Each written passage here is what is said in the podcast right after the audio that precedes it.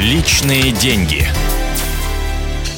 Добрый день, дорогие друзья. Это программа «Личные деньги». Меня зовут Евгений Беляков. Сегодня наш эксперт, гендиректор экономико-правовой школы ФБК Сергей Питенко. Сергей Васильевич, здравствуйте. Добрый день. Продолжаем обсуждать э, тему «Семья и деньги». Э, сегодняшняя тема, ну, условно назовем ее так. Муж хочет плазму, а жена шубу.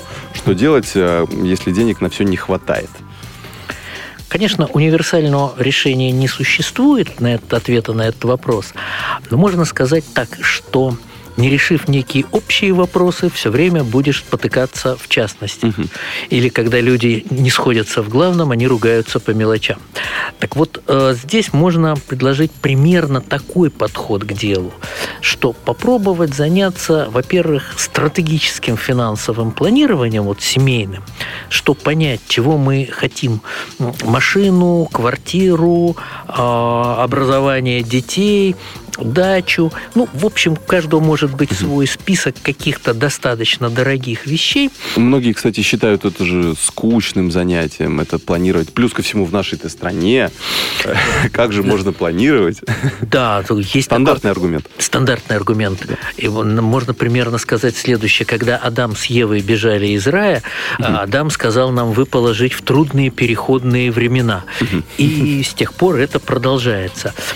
Наши проблемы обычные проблемы страны такого уровня развития – развития и действительно, тут э, и мужчине, и женщине для того, чтобы ответить на этот вопрос, надо не бояться быть скучными.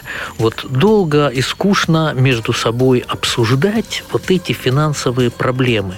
Чем дольше проведешь время за этим анализом, потому что очень часто, когда кажется, что проблема не имеет решения, то, подумав некоторое количество времени, э, решение возникает. Оно может быть кредитным, оно может быть еще каким-то, но задумавшись о каких-то стратегических вопросах своего бытия, иногда бывает легче решить и тактически, потому что можно себе представить, что в ситуации плазма или шуба, когда мы выясним, что вообще-то говоря, вот на следующий год ребенку поступать в институт, и это потребует примерно вот таких-то затрат, то тут мы можем легко достигнуть компромисса, что и не плазма, и не шуба, и не то, и другое, а образование ребенка. Научившись расставлять долгосрочные приоритеты, вот э, что нам важней, э, хорошая машина или побыстрее купить квартиру. Или нам вообще не нужно покупать квартиру, мы будем жить на съемной, но хотим что-то там еще. И научившись расставлять приоритеты, гораздо легче, наверное, решать и конкретную задачу, таки плазма или таки шуба. Угу. А, и, э, например, что делать, если э, денег вот не хватает? Например?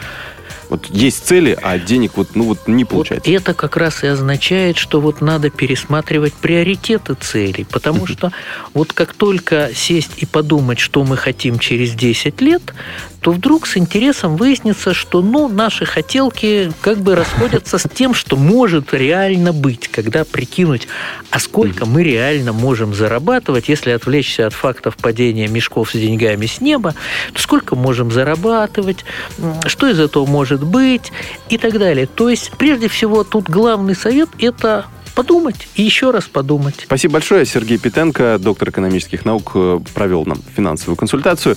Это была программа «Личные деньги». Меня зовут Евгений Беляков. Оставайтесь с нами на радио «Комсомольская правда». «Личные деньги».